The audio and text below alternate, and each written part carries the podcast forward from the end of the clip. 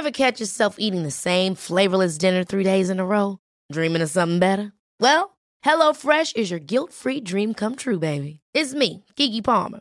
Let's wake up those taste buds with hot, juicy pecan-crusted chicken or garlic butter shrimp scampi. Mm. Hello Fresh. Stop dreaming of all the delicious possibilities and dig in at HelloFresh.com. Let's get this dinner party started.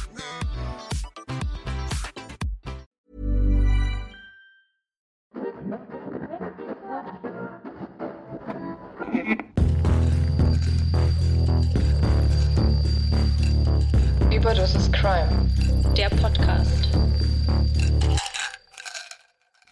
Hallo und herzlich willkommen zu Überdosis Crime. Ich bin Saskia. Und ich bin Chenoa und bei uns geht es um nationale und internationale Verbrechen. Neben den Kriminalfällen geht es bei uns aber auch mal um andere Themen, um die Stimmung etwas aufzulockern und euch an unseren Interessen wie zum Beispiel den mörderisch guten Faves teilhaben zu lassen. Damit auch jeder das hören kann, worauf er Lust hat, findet ihr die Unterteilung der Folge in der Episodenbeschreibung. Und damit herzlich willkommen zu Staffel 3 von Überdosis Crime, Folge 53. Da kann man, Yay. kann man kurz klatschen. Ja, da kann man noch mal kurz Wir- applaudieren. Wir freuen uns, dass ihr entweder wieder eingeschaltet habt und nach unserer Sommerpause jetzt mit dabei seid. Ihr seid die OGs. Und wir freuen uns natürlich auch über jeden, der hier neu zu uns gefunden hat. Ähm, Oh ja. Vielleicht, weil sein Podcast irgendwie Pause macht, gemacht hat und man nicht wusste, was man sonst machen soll in der Zeit. Und ja, wir freuen uns sehr über euch. Herzlich willkommen bei uns. Ja, wir sind wieder da. Es ist total ungewohnt und irgendwie doch so vertraut. Ich hatte, also ich habe mich heute schon den ganzen Tag aufs Aufnehmen gefreut. Und ähm, ja, also wir haben ja schon erzählt, dass mit der dritten Staffel so ein bisschen Veränderung kommt und äh, das äh, geht eigentlich schon fast direkt los, denn wir haben uns dafür entschieden, beziehungsweise dazu entschieden, die erste Kategorie nicht in der Form mehr zu machen. Das hat den einfachen Grund, dass wir gerne schneller anfangen wollen mit dem Fall und hinten raus dann vielleicht noch ein bisschen, wie ihr das von Ja. uns kennt, ein bisschen was über unsere Favoriten, ja, unser bisschen so den Lifestyle-Teil, den wir doch gerne immer noch haben, Ja. noch ähm, mit einzubringen und vorher nicht so viel Zeit verschweifen zu lassen. Wir haben uns da so ein paar Minuten gesetzt, wo wir so Live-Update vielleicht geben oder vielleicht auch mal eine kleine Sache mitbringen. Das ist dann halt, wo die Kategorie dann doch wieder so ein bisschen vorkommen könnte. Zum Beispiel, wenn wir irgendwas Interessantes gehört haben und ähm, das bringen wir dann Ja. mal mit und erzählen da kurz ein paar Minuten drüber. Das haben wir uns so nämlich gedacht. Ja, Überdosis Gequatsche vor dem Fall ist jetzt auf jeden Fall nicht mehr drin. An alle, die es nicht mochten, tut mir leid, dass ihr euch nicht mehr aufregen könnt. Das und für alle, die es mochten, tut uns leid, dass ihr es jetzt nicht Das mehr habt, jetzt aber ja. Genau, aber wir haben uns dazu entschieden, weil wir es beide sehr angenehm finden, wenn relativ zügig in den Fall gestattet wird und dann Ja. zum Schluss nochmal so ein bisschen normal gesprochen wird, um etwas runterzukommen, sich wieder so ein bisschen ja, von dem ganzen Schlechten und dem Schlimmen so ein bisschen abzu, weg, so wegzuwenden sozusagen und ähm, ja, einfach nochmal so ein bisschen aufzulockern. S- Sagen Sie nach zwei Jahren Überdosis Gequatsche 20 Minuten vor jedem Fall gefühlt. Wir finden das auch gut, wenn ein Podcast einfach schnell startet. Aber wir haben daraus gelernt und wir haben gemerkt, wir finden es, glaube ich, ähm, besser, wenn, wenn wir einfach ja, schneller starten. Deswegen kommt jetzt noch eine kleine Frage und dann geht es, glaube ich, auch schon los. Was haben wir denn den Sommer über gemacht? Also wir hatten beide Geburtstag. Wir hatten beide Geburtstag. Saskia hat Glückwünsche bekommen, ich nicht. Das ist natürlich schade. Nee, Spaß. Leute, alles gut. Ihr wisst ja gar nicht, wann Oh ich Geburtstag Mann. hatte. Und Saskias Geburtstag war ja ein Tag nach unserer letzten Folge. Ist ja Schreibt es euch ein. 12. September. Ja. Nee, alles gut. Ähm, das war ein kleiner Joke. Ich hoffe, Leute nehmen das nicht so ernst und denken, oh, die will unbedingt Geburtstagswünsche bekommen. Du nee, so ist es nicht. So. Du tust jetzt Ich- so. Ich tue jetzt nur so, genau. Nee, ähm, alles gut. Wir haben uns gut erholt. Ich hoffe, ihr habt euch auch gut erholt. Aber ansonsten, wir haben ein bisschen geplant zusammen. Wir haben uns ein bisschen Ja. privat als Freunde auch mal wieder getroffen. Und ein bisschen das äh, mit möglich ist. Trockenton, mit Trockenton gearbeitet. Und Ja. so eine, so eine meditativen Sachen, was für mich Wir waren nicht so meditativ mit Chenor. Für Chenor war das vollkommener Stress. Erzählen wir euch dann äh, nach dem Fall mal. Genau. Aber ja, wir haben ein bisschen geplant und wir haben geschaut, was für die dritte Staffel so anstehen könnte, was wir machen wollen. Wir haben das ja in der letzten Staffel schon einmal gesagt. Euch erwartet auf jeden Fall äh, sehr viele schöne Gespräche und spannende Gespräche mit anderen Menschen auch. Wir möchten gerne ähm, ein paar Gäste in den Podcast holen und uns noch ein paar andere Formate überlegen. Unter anderem werden wir aber auch Kooperationspartner haben und da freuen wir uns sehr drüber, dass wir oh, ja. jetzt in der Staffel die Möglichkeit haben, unterstützt zu werden und dadurch auch noch mehr Zeit in den Podcast stecken zu können. Das bedeutet aber für euch eigentlich nicht viel weniger oder mehr, als es vorher ist. Vielleicht sogar noch mehr Inspiration. Aber wir würden gerne noch einmal sagen, dass die Kooperationen, die wir vielleicht in Zukunft haben werden, nicht irgendwie unsere Authentizität oder Ehrlichkeit ähm, euch gegenüber nehmen sollen, denn wir würden nichts empfehlen, was wir nicht getestet haben oder was oh, ja. wir als ähm, für gut befinden. Und seht die Werbeanzeigen also einfach nur als persönliche Empfehlung von uns mit dem Vorteil, dass ihr neue Dinge entdeckt und wir so unterstützt werden und wir das Ganze einfach noch intensiver machen können durch die Unterstützung. Genau, wir haben ja schon ein paar Mal gesagt, dass das ein großer Zeitaufwand ist und gerade ähm, wenn man das als Hobby macht, ist es ja meistens so, dass man dafür nicht unterstützt wird äh, finanziell und ja. jetzt haben wir eben die Möglichkeit durch ähm, coole Firmen, die sagen, hey, wir haben Lust mit euch zusammenzuarbeiten, wir finden euren Podcast cool und wir finden deren Produkte cool und dann würden wir die halt auch gerne empfehlen. Wir empfehlen ja in jeder Folge immer was und dann ist es halt, es halt, ändert sich nichts und das ähm, freut uns auf jeden Fall sehr, dass das diese Staffel möglich ist. Genau, wir erzählen euch keinen Quatsch. Und was wir euch jetzt aber erzählen, ist ein neuer Fall, den ich mitgebracht habe. Oh, was ja, für eine Überleitung. Ja, oh. mega gut. Staffel 3 merkt man schon, richtiges, ähm, richtige Weiterentwicklung. Richtige Profis, richtige Profis hier am Werk. Nee, ich habe euch ähm, heute einen Fall mitgebracht und ich bin sehr gespannt, was Chanor dazu sagt, was ihr davon haltet. Wenn ihr uns das wissen lassen möchtet, dann schaut gerne bei unserem Instagram bei überdosis.crime.podcast mit UE vorbei. ähm, ja, da könnt ihr einfach noch ein bisschen mehr zum Fall sehen und ihr könnt uns sehr gerne schreiben, was ihr über den Fall denkt, was ihr dabei vielleicht gefühlt habt oder ja, ob ihr vielleicht auch noch andere Informationen darüber habt. Da sind wir immer gespannt, auch mit euch zu interagieren. Oh ja. Genau. Schreibt uns da gern, wenn ihr irgendwas habt und ich würde sagen, ich beginne. Es geht um Neid, Eifersucht und eine nicht erwiderte Obsession um eine Frau, die wieder und wieder nicht ernst genommen wird und damit in Lebensgefahr schwebt, weil sie ein anderer viel zu ernst nimmt. Um ihr Leben, was sie fürchten muss, während man sie mit der Gefahr in einem Raum einsperrt. Es geht um einen Job, den sie zu verlieren fürchtet, wenn sie sich dieser nicht aussetzt. Oh, okay. Kann ich Hast mir erstmal nicht viel drunter vorstellen. Nee. Aber nee. Ähm, also ich habe schon so eine kleine Gedankensrichtung, aber ich bin super gespannt. Und ähm, dann würde ich sagen, fangen wir jetzt mit dem Ball so Los. richtig an. Die Triggerwarnung, die Timestamps und andere Anmerkungen zur Folge findet ihr wie immer in der Episodenbeschreibung. Polizei? Hallo? Ich habe einen Menschen umgebracht. Wer hat ihn umgebracht? Ich. Wen haben Sie umgebracht? Hallo? Heike Block. Heike Block? Ja, ich stehe hier, habe meine Waffe niedergelegt. Bitte schicken Sie einen Streifenwagen. Ich habe sie umgebracht.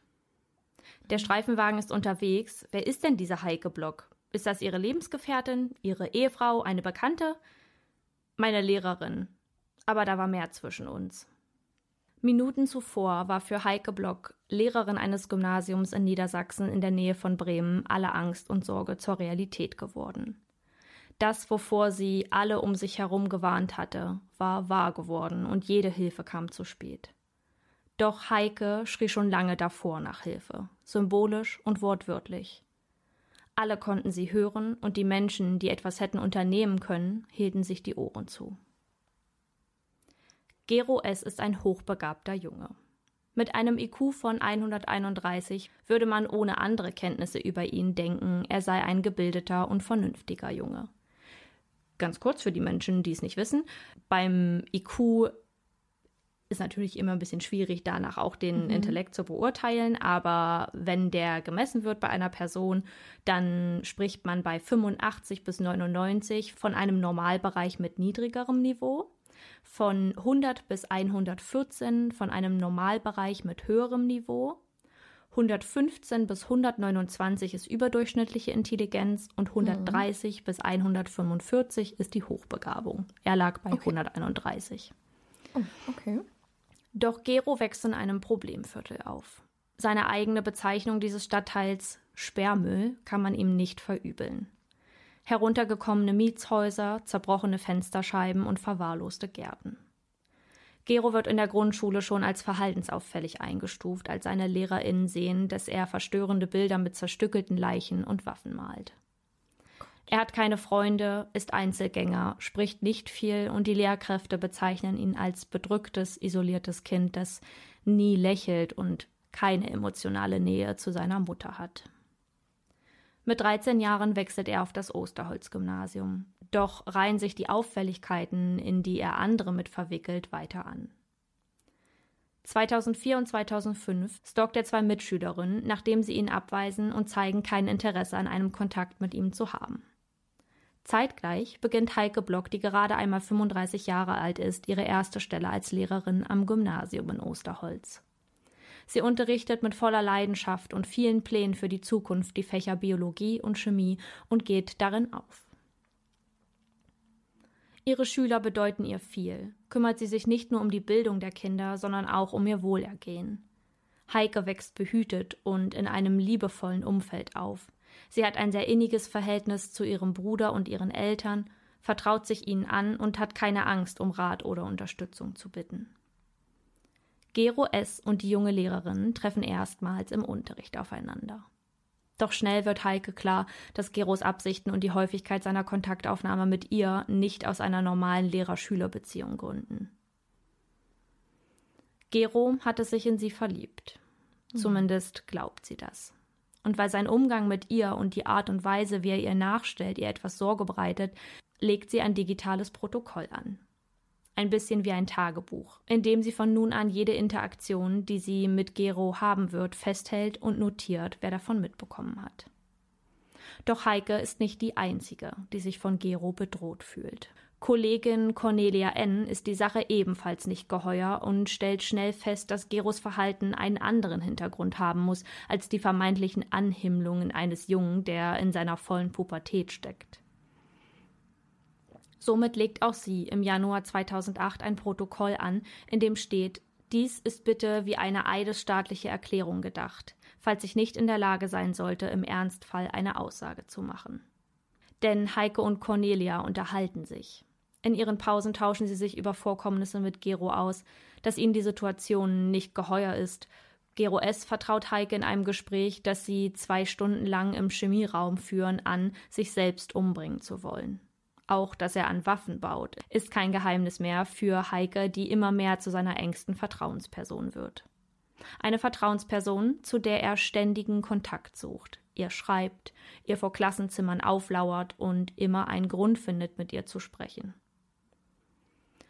Cornelia beginnt sich große Sorgen zu machen. In einem Gespräch mit dem Schulleiter sagt sie, dass es schade wäre, wenn Gero mit den selbstgebauten Waffen auf Enten zielt. Es viel bedauerlicher wäre, wenn er sich selbst etwas antut, es aber ganz entsetzlich sei, wenn Frau Block oder sonst wem etwas passiert. Heike notiert am 9. Januar 2008. Gero steht vor dem Lehrerzimmer und wartet auf mich. Frau N bekommt das mit und warnt mich. Ich steige aus dem Fenster. Sie weiß wirklich nicht mehr, wie aus der Situation herauszukommen.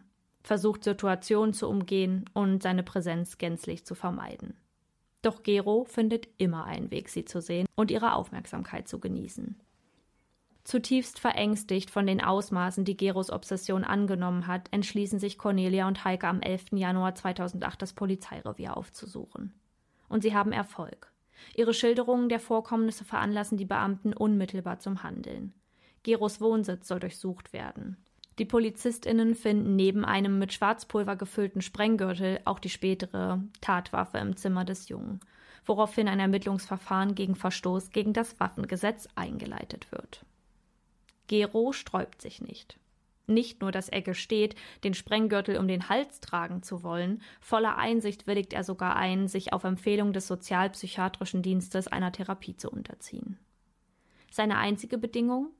Heike B. soll ihn begleiten. Im Behandlungsgespräch beichtet er, sich in sie verliebt zu haben, was Heike wiederum schlagartig zur Gegenwehr veranlasst. Auch sie wendet sich nun hilfesuchend an den Schulleiter, doch außer eine an Gero gerichtete Ermahnung folgen keine weiteren Konsequenzen für den Schüler. Im Gegenteil, etwas viel Schlimmeres bahnt sich an. Am 17. Januar notiert Heike Block in ein Protokoll, es sei ein, Zitat, Entschluss von mir, dass ich Gero nicht mehr in meinem Kurs haben möchte. Gero weigerte sich aber, das zu akzeptieren, schlug vor, dass ich ihn alleine betreuen kann. Entscheidung von Herrn Sch, dem Schulleiter, und Frau B, dass Gero in meinem Kurs verbleibt und dass es besser für alle ist, wenn ich ihn einzeln betreue. Meine Einwände dagegen wurden nicht ernst genommen, so mache ich mit Gero Einzeltermine ab. Mhm. Geros Antworten auf ihre Terminabsprachen sprühen gerade so vor krankhafter Obsession und Provokation. Jede Nachricht beendet er stets mit der Grußformel mit freundlichen Grüßen, dein Ein-Personenkurs. Am 18. Januar soll auch Cornelia N. stärker in Geros Leben mit einbezogen werden und es kommt die Anfrage auf, ob sie sich bereit erklären würde, ihm bei alltäglichen Aufgaben unter die Arme zu greifen. Doch sie lehnt ab. In einer Mail an den Direktor schreibt sie circa zwei Wochen später, ich habe für meine Entscheidungsfindung den Schulpsychologen eingehend zu Rate gezogen, sodass eine Weitergabe der Informationen an die Schulaufsicht nicht erfolgte. Die Gründe für ihre Absage unterliegen der Schweigepflicht und werden deshalb niemals öffentlich bekannt, wie der Schulpsychologe im Nachhinein bestätigt. 11. Februar 2008 Einmal mehr steigern sich Cornelia Enns Sorgen um das Wohl aller am Schulbetrieb Beteiligter so arg, dass sie ihren Vorgesetzten erneut ins Gebet nimmt. Folgende Warnung hat sie hierbei festgehalten. Zitat ich empfinde die Situation als besorgniserregend und auch bedrohlich, sowohl für Gero als auch für andere, vor allem für die betroffene Kollegin. Ich mache dies hiermit aktenkundig. Ich traue Gero zu, sich umzubringen. Ich traue ihm zu, Heike umzubringen und ich traue ihm noch weiteres zu. Auch einen Amoklauf. Und wieder drehen sich die Meinungen im Kreis. Während der Schulleiter beharrlich an seiner Meinung festhält, Gero im Griff zu haben, bleibt Cornelia N. bei ihrem Standpunkt. Zitat, ich glaube, Gero hat niemand im Griff. Doch auch von medizinischer Seite wird sie mit ihrer Sicht der Dinge allein gelassen. Gero S. werde nur als depressiv und suizidgefährdet eingestuft, nicht jedoch als Fremdgefährdung, so ein betreuender Psychiater. Cornelias einziger Ausweg liegt in der Alarmierung einer höheren Instanz der Landesschulbehörde. In einer Nachricht schreibt sie, ich finde die Situation unerträglich. Der Knabe saß am Montag wieder in dem Kurs. Die Kollegin hat den Schulleiter nochmals darauf angesprochen. Er hat dem Schüler dann gesagt, er müsse auf Wunsch der Kollegin den Kurs wechseln. Der Schüler hat sich geweigert, den Kurs zu wechseln, und der Schulleiter wird ihn da wohl belassen. Zu diesem Zeitpunkt wird Heike B. bereits zehn Monate im Mitwissen des Schulleiters durch Gero S. gestalkt. Niemand reagiert. Nicht die Behörden, nicht das Personal und auch nicht der Schulpsychologe, der trotz streng vertraulicher Informationen keinen Grund für ein etwaiges Handeln erkennt. Die Situation scheint auf dem Höhepunkt ihrer Eskalation wie festgefroren zu sein.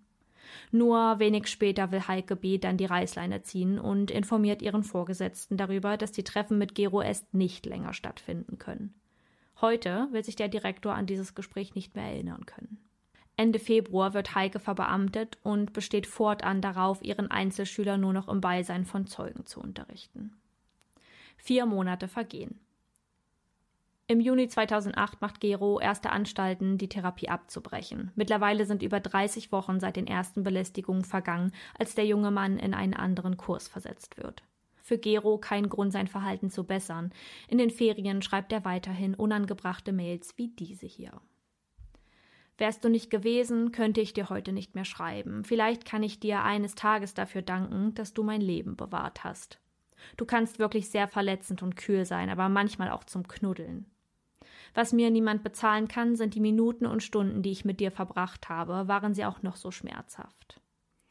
Ich muss zugeben, dass ich dich um dein Leben, das du führst, beneide. Ich habe kein Geld, keinen Führerschein, kein Auto, so gut wie keine Möbel, kein Geschirr, kein Besteck, keinen Kühlschrank, keine Waschmaschine, kaum Kleidung und wenn dann nur billige, minderer Qualität, während das bei dir etwas anders aussieht. Ich habe keine Eltern und Freunde wie du, denen ich mich anvertrauen kann und die mir helfen können. Du führst mir ein Leben vor, das für mich unerreichbar erscheint. Ich bin nicht so klug wie du, ich sehe nicht so gut aus wie du, vielleicht bin ich auch nicht so nett wie du. Aber vor allem eines haben wir nicht gemeinsam, unsere Vergangenheit.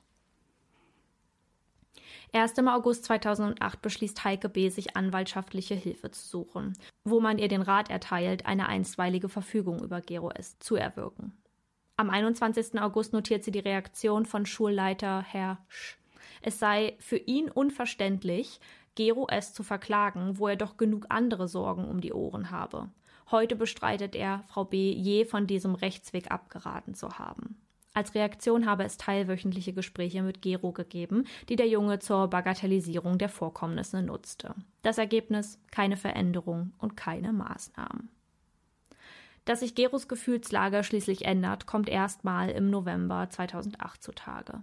Aus seiner Zuneigung wird plötzlich Verachtung, aus seinem Neid wird Wut.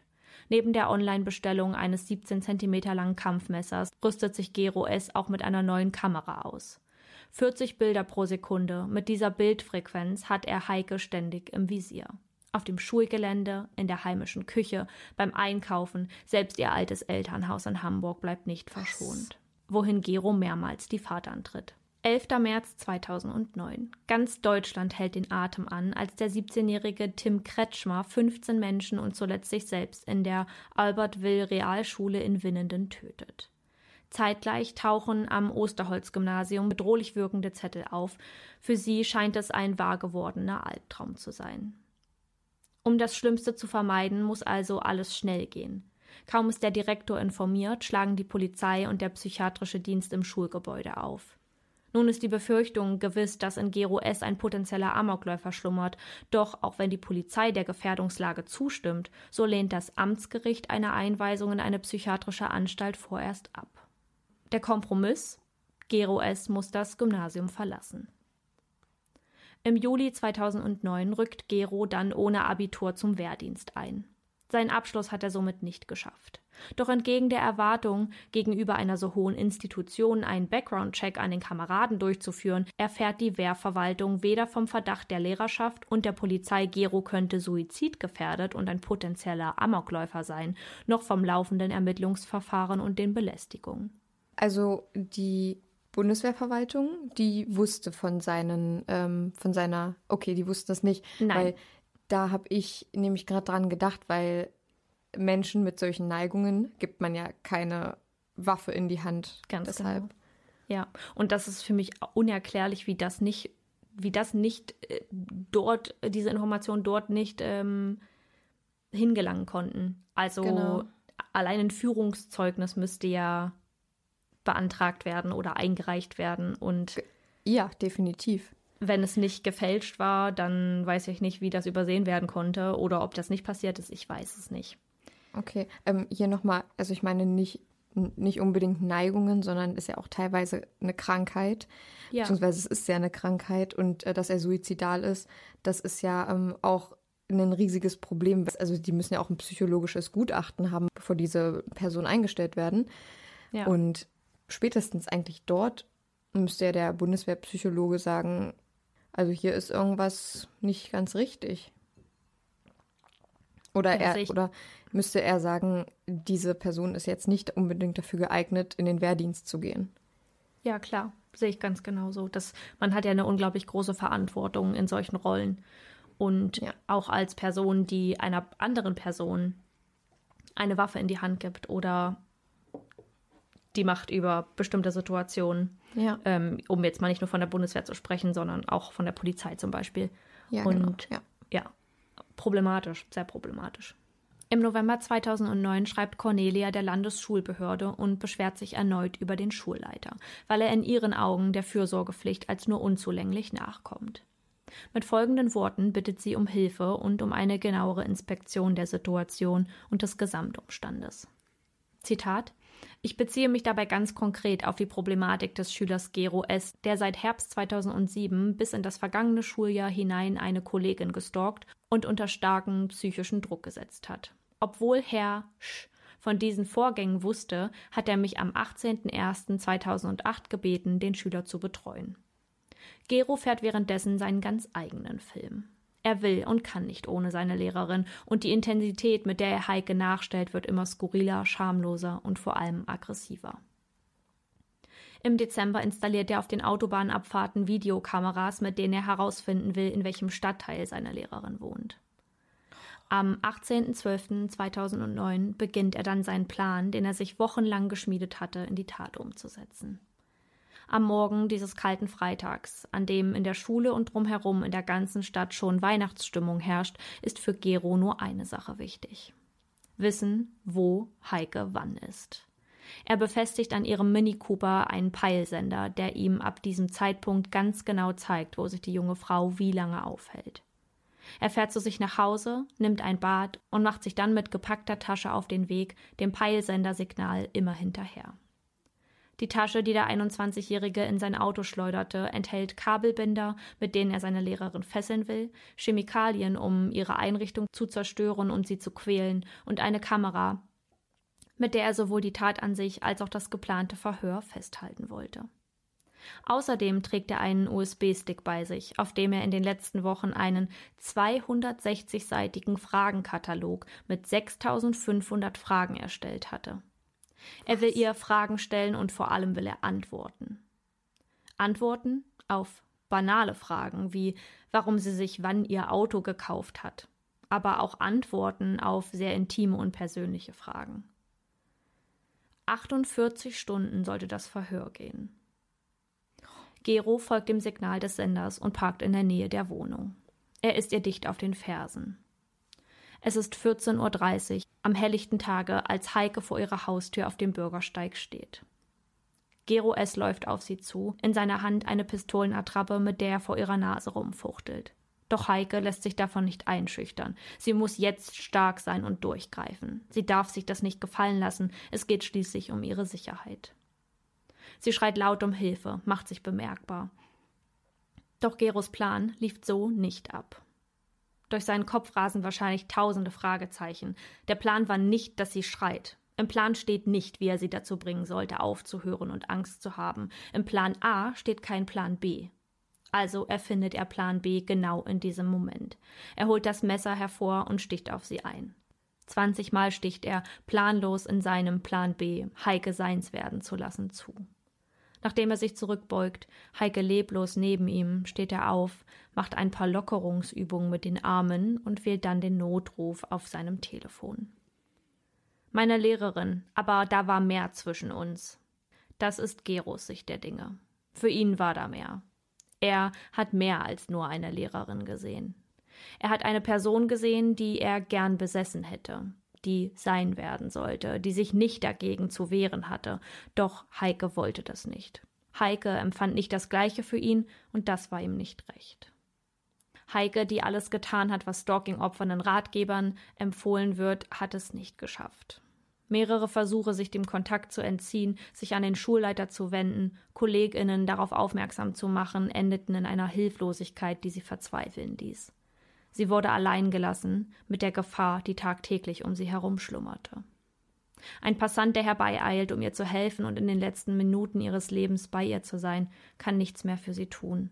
Heike nimmt ihren letzten Atemzug. 12. Januar 2010. Cornelia N. schreibt erneut der Schulaufsichtsbehörde. Sie hat es satt. Sie muss darum kämpfen, dass Beteiligte ihre gerechte Strafe erhalten, dass man davon erfährt und Heikes Blut, welches an so vielen Händen klebt, endlich reingewaschen wird. Doch die Schulbehörde meldet sich mit folgenden Worten zurück. Nach Prüfung der Sachlage kann ich kein Fehlverhalten des Schulleiters Ihnen gegenüber feststellen. Es sei, ich muss mal kurz anmerken, dass die Aussage nach dem Mord getätigt wurde nicht verwerflich gewesen, dass der Schulleiter des Gymnasiums die Lehrerin darum gebeten habe, sich um Gero zu kümmern. Schulen und Lehrkräfte seien im Rahmen des Bildungsauftrags verpflichtet, sich auch um sogenannte schwierige Schüler zu kümmern. Und sie gehen sogar so weit, ihn zu verteidigen. Sein Handeln war bestimmt sowohl von der Fürsorge um die junge Lehrerin als auch von der Sorge um den Schüler, den Psychologen als suizidgefährdet eingeschätzt hatten.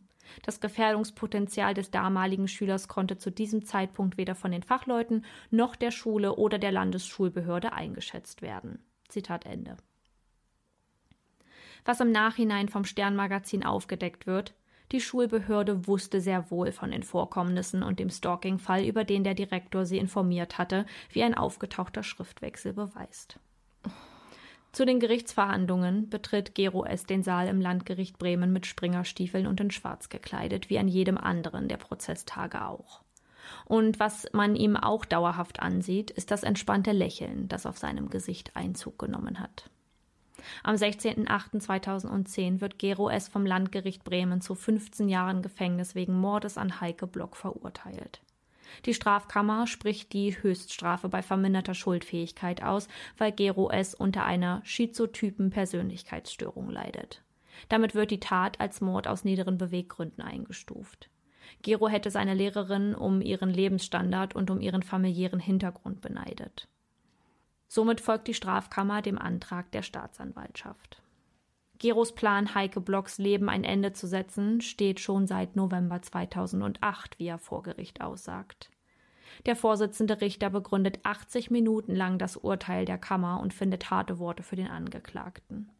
Seine Erklärungen seien Zitat einfach Unsinn, Gewäsch und reine Schutzbehauptungen. Zitat Ende. Seine Tat sei aus Liebe, Neid und Rache hervorgegangen, basierend aber auf der Störung.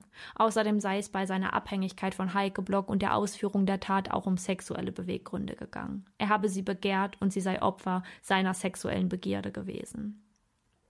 Dabei sei seine Enttäuschung, mit seiner Lehrerin keine Beziehung führen zu können, in Hass umgeschlagen. Das Landgericht Bremen stellt fest, Heike äußerte nach diesem wiederholten Bedrängen durch den Angeklagten erneut ihre Bedenken gegen ihre Einzelbetreuung des Angeklagten gegenüber dem Schulleiter, konnte ihren Wunsch, diese schulische Maßnahme aufgeben zu können, jedoch nicht durchsetzen. Bei der Urteilsverkündung bleibt Gero unberührt, lässt sich geduldig und geradezu freundlich die Handschellen abnehmen und folgt der Verkündung interessiert und konzentriert, aber regungslos. In seinem Schlusswort beschimpft Gero es sein Opfer, verhöhnt sie auf unerträgliche Art und Weise und erklärt detailversessen, wie er den Tod der Lehrerin geplant hatte. Eine Sache würde er aber sehr bereuen. Weil sie in seinen Augen das Sinnbild einer in jeder Hinsicht verkommenen Welt sei, hätte er sie eigentlich schon viel früher umbringen sollen. Jetzt nach der Tat fühle er sich erheblich erleichtert. Er nutzt die Gerichtsbühne als seinen Präsentierteller, lächelt den Fotografen direkt in die Linse. Sein Verhalten während seines Schlusswortes und auch während des Prozesses lässt Rückschlüsse auf die Tat zu. Die schriftliche Erklärung, die der Angeklagte vorgelesen hatte, wurde von der Staatsanwaltschaft beschlagnahmt und ein Ermittlungsverfahren gegen ihn wegen Verunglimpfung des Ansehens einer Verstorbenen eingeleitet. Gero S. mag die Tat ausgeführt haben. Er mag schuld am Tod der jungen Lehrerin gewesen sein, aber Personen, die wissentlich von der Tat, also des Stalking-Falls, das finde ich nochmal wichtig nochmal zu sagen, dass da nicht nur eine Tat stattgefunden hat, sondern eine dauerhafte, bei der alle möglichen Menschen zugeguckt haben. Und bei solchen Fällen ist es ja auch so, dass jede dieser einzelnen Taten, also jede Verfolgung von ihm, jedes Ausspionieren, jede Nachstellung ist eine einzelne Straftat. Es wird nicht ja. vor Gericht, vor, also zu einem, zu einer großen Straftat zusammengefasst, sondern ja. es ist jedes Mal eine einzelne Straftat und das finde ich auch richtig und gut so. Ja, total. Mitbekommen haben und nichts unternahmen, Hilfeschreie ignorierten, tragen genauso ihre Schuld an Heikes Leid und dem Mord an ihr. Die Staatsanwaltschaft und auch das Gericht finden das Verhalten des Schulleiters unprofessionell und stümperhaft, während dieser versucht, seine Rolle im Prozess abzutun und sein eigenes Gewissen reinzuwaschen. Gero habe ihm doch leid getan, wie, Zitat, so vielen anderen Kollegen auch, Zitat Ende. Und auch der Schulvorstand stellt sich hinter den Schulleiter. Sie loben ihn für seine, Zitat, voll und ganz weitsichtige Handhabe der Problemlage, Zitat Ende, sowohl in den Jahren 2008 und 2009 als auch direkt nach dem Tod der Kollegin. Schulleiter Herr Sch. Punkt, genießt unser vollstes Vertrauen. Und auch an der Schule, an der Heike gearbeitet hat, verändert sich in den Jahren nach dem Mord nichts. Ein Kollege sagt darüber, es gab bisher keine Aufarbeitung, keine Gespräche, keinen Notfallplan für ähnliche Fälle oder Neuerungen, wie man auffällige Schüler besser im Blick behalten könnte. Das Einzige, was bleibt, ist die Angst vor dem Rektor und seiner Alleinherrschaft. Und außerdem, der Schulleiter hat den Fall unterschätzt. Das kann jeden Tag an jeder Schule passieren. Gero S. wird also zu 15 Jahren Haft und anschließender Unterbringung in einer Psychiatrie verurteilt.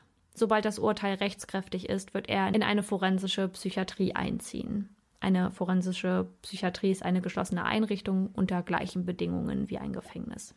Sollte er irgendwann das Therapiezentrum verlassen wollen, müsse er eine normale Haftstrafe antreten. Der Richter glaubt dabei nicht an eine Heilung seines Zustandes. Man muss beachten, es ist 2010 zu dem Zeitpunkt. Zum Zeitpunkt des Geschehens gibt es keine Therapie, die eine derartig schwerwiegende Störung beheben kann, so sagt er. Dabei sagt er zum verurteilten Gero S., sie sind gefährlich und das werden sie auch bleiben. Gero habe eine verzerrte Realitätswahrnehmung, schizotypische Persönlichkeitsstörung und erheblich eingeschränkte Steuerungsfähigkeit. Dabei zeigt sich ein tiefgreifendes, abnormales Verhalten in seiner Sexualität, womit jede Frau, die ihn zurückweist, in hoher Gefahr schwebt. Heike wollte immer nur das Beste für ihre Schüler und Schülerinnen. Ihre liebevolle und vertrauensvolle Art wurde ihr zum Verhängnis. Diesen Fall beende ich mit Worten Heikes Eltern. Wir müssen auch aus Selbstschutz unseren Frieden finden, ansonsten gehen wir zugrunde. Unsere Tochter hat sich bemüht und in ihrem Beruf alles gegeben. Sie hat es mit ihrem Leben bezahlt. Und wie Winfried Block, also der Vater von Heike, sagt, eine Lehrerin kann man ersetzen, eine Tochter niemals. Hm. Ja, das stimmt. Also jetzt nur noch mal zu meinem Verständnis. Also bis auf ihre Hilfe bei all seinen Problemen, die er schulisch hatte oder seelisch auch hatte, dass er einfach jemanden zum Reden hatte, hat sie ja jetzt keine Signale ausgesendet, dass sie ihn irgendwie auch attraktiv findet oder sexuell anziehend findet. Mm -mm, gar nicht. Die hatten, Gut, also sie hat ihn und sie hat ihn unterrichtet, aber ansonsten hat da keine weitere Interaktion stattgefunden. Nicht nicht mehr als für jetzt in dem Fall Schüler und Lehrerin üblich das, was man halt, was auf dem Schulhof sich guten Tag zu sagen. Und er hat aber ständig den Kontakt gesucht und die Möglichkeit gesucht, sich irgendwie mit ihr zu unterhalten und ja, ähm, ja auf, auch auf auffällige Art und Weise. Ja, also oh mich hat mich hat der Fall beim Recherchieren ähm, sprachlos gemacht. Ja. Erstmal die wieder, also ich hab, hatte das Gefühl, ich stecke in so einem Teufelskreislauf fest. Genauso wie das wahrscheinlich Heike und auch Cornelia das Gefühl hatten. Hm. Nämlich die dauerhafte, das dauerhafte Wiederholen von irgendwelchen Geschehnissen, ähm, die vielleicht auch mit jedem Mal noch schlimmer wurden und die wiederholte Absage oder die wiederholte Ver, äh, ja, Ablehnung des Schulleiters, irgendwas unternehmen zu wollen. Ja, das finde ich auch schwierig. Da Voll. Da habe ich mal eine Frage an dich. Ähm, ab mhm. welchem Punkt findest du, hätte die Schule bzw. Schulbehörde eingreifen müssen? Und welche Maßnahmen fändest du da passend, um sicher, die Sicherheit der Lehrerin zu wahren und gleichzeitig aber das Leben des Kindes, in dem Fall ja noch zumindest anfangs, zu schützen und mhm. zu retten? Ich habe gerade Gänsefüße ja, also, gemacht bei Retten. Bei so einem umfangreichen Fall ist es manchmal schwierig, nochmal alle ja einzelnen Steps zu reproduzieren. Aber ich würde jetzt einfach sagen, von dem, was, woran ich mich erinnere, hätte man dort eingreifen müssen, wo die Diagnose der ähm, Suizidgefahr und der Depression gestellt wird, in Kombination damit, dass er irgendwie Anzeichen gibt, die ihn auffällig machen in Bezug auf einem sexuellen Interesse an seiner Lehrerin. Ja. Und der Meldung dessen. Also das äh, hat er ja nie jemand anderem kommuniziert als ihr. Ja.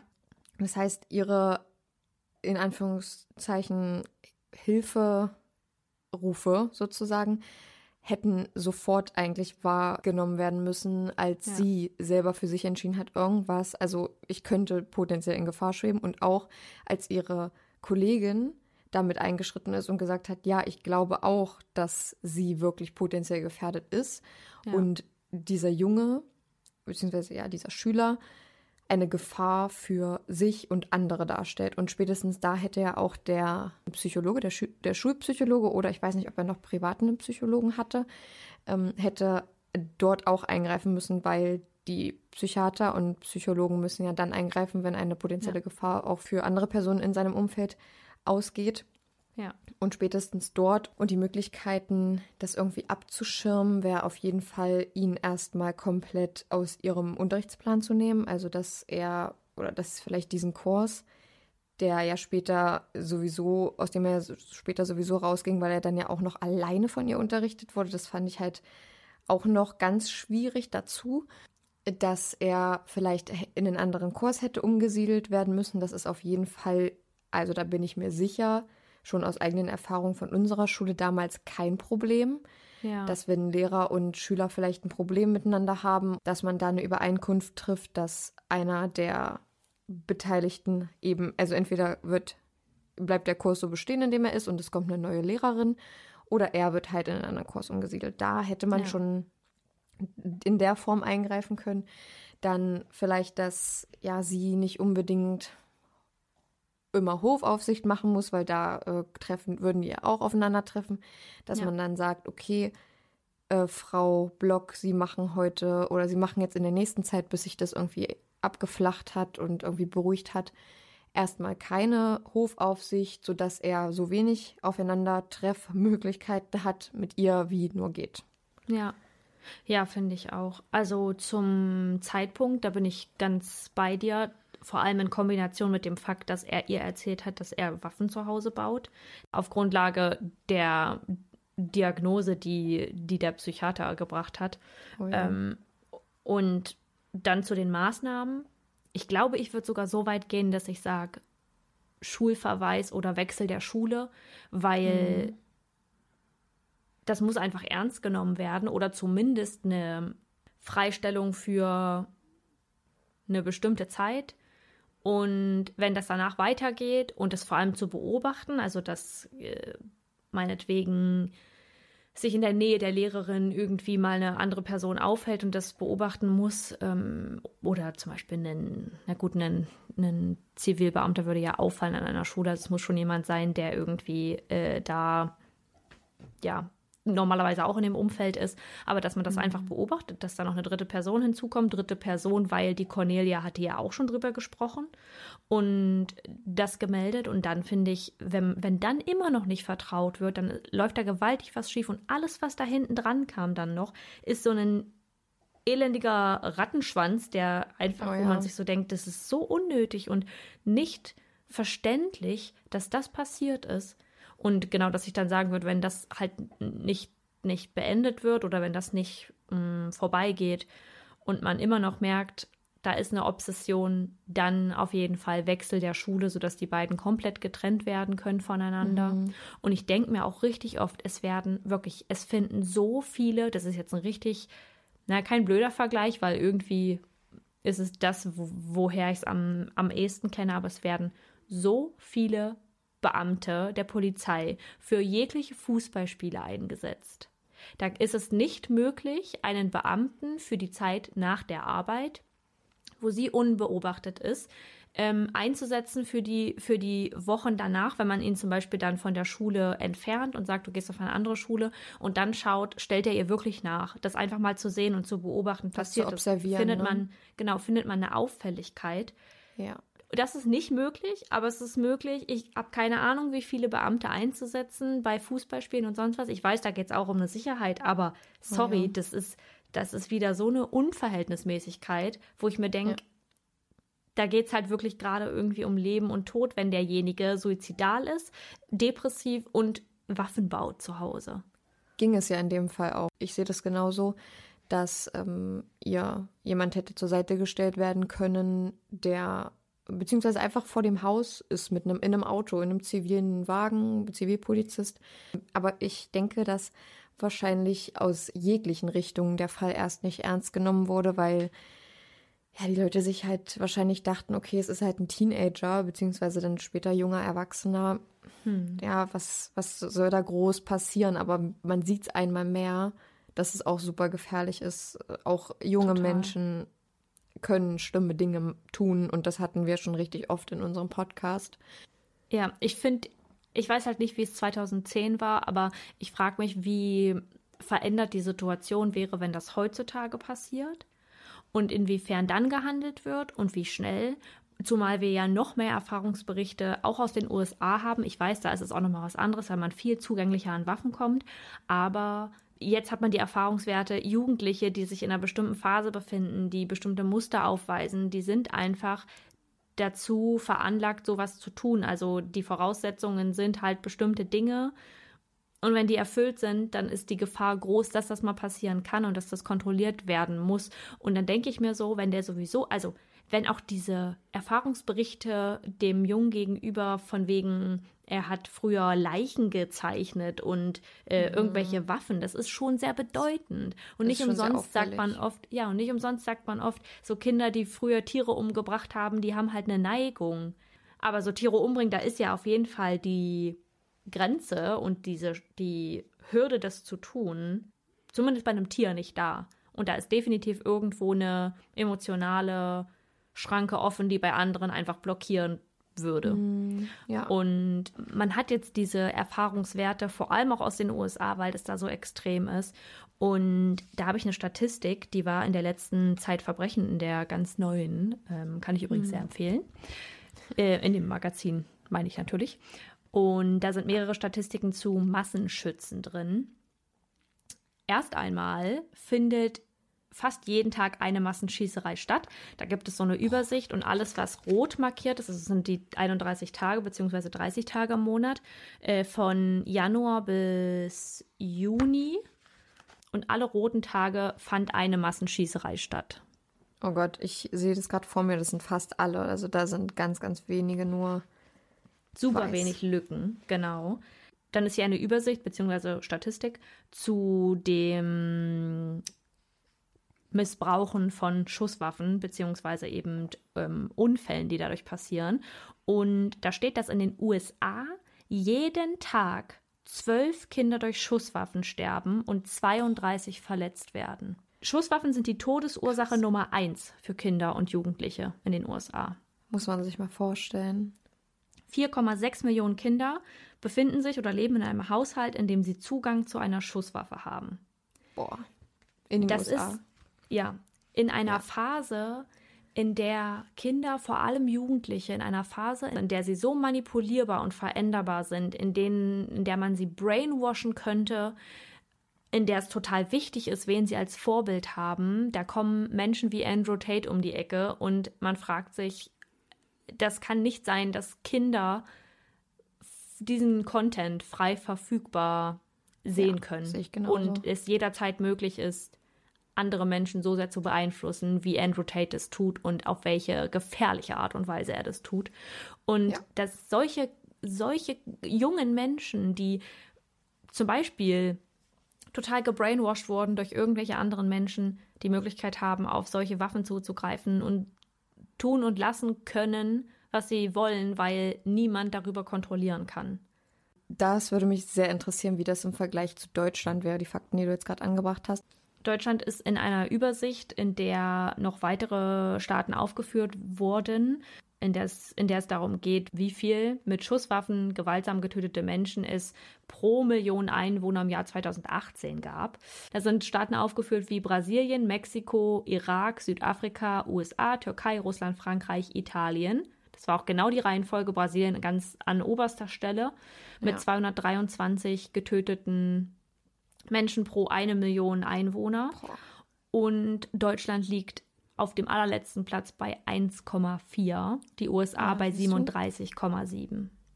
Super interessant. Und hier ist eben auch nochmal aufgeführt, 12.332 Opfer in den USA in, in 2018 und in Deutschland waren es 120. Ja, also da sieht man schon deutlich den Unterschied den die Waffengesetze unserer beiden Länder machen. Also ich habe da mit meinem Freund drüber gesprochen und der hat gesagt, jede einzelne Person, also auch in der Statistik, wo es um die Kinder ging, die daran sterben, zwölf Kinder pro Tag in den USA, das muss man sich mal überlegen, das muss man sich mal mhm. durch den mhm. Kopf führen. Und mein Freund hat gesagt, jede einzelne Person davon wäre bei uns in Deutschland eine Schlagzeile. Ja, das stimmt. Die, die Medien würden gar nicht hinterherkommen. Und das ja. ist doch so schlimm, dass so eine Sache, die so einen großen Einfluss auch auf den Rest der Gesellschaft hat, vor allem auch dort, da einfach so normal geworden ist, dass die Kinder, dass die Eltern ihre Kinder zur Schule schicken und nicht wissen, ob ihre Kinder heile nach Hause kommen. Ja, und auch in den USA ist es ja so, dass die Medien da nicht hinterherkommen, deswegen fällt es halt hinten runter. Kannst du dich daran erinnern, dass wir irgendwann mal für einen Amoklauf geübt haben äh, im, in der weiterführenden Schule, also auf dem Gymnasium? Geübt nicht. Also so richtig eine Simulation hatten wir, bin ich mir ziemlich sicher nicht. Aber wir haben auf jeden Fall öfter Gespräche darüber gehabt, also wir jedenfalls mit unseren Lehrern, was in so einem Fall passiert, dass so eine Art Durchsage, also es kommt eine Durchsage mit so einer Art Code drin verpackt, äh, wie, also das wissen dann die Lehrer, was das dann für ein Code ist. Und Durchsagen passieren ja relativ oft am Tag, ähm, also schon ein, zwei Mal vielleicht, ja. sodass es wahrscheinlich gar nicht so sehr auffallen würde, ähm, dem, dem Täter jetzt in dem Falle, außer er geht ja. auf die Schule und ähm, er weiß irgendwie, ihn hat gerade jemand gesehen. Dann, ja. ähm, was wir dann halt machen, dass die Lehrerin die Tür abschließt und wir Stühle und Tische davor stellen müssen und uns auf den Boden legen.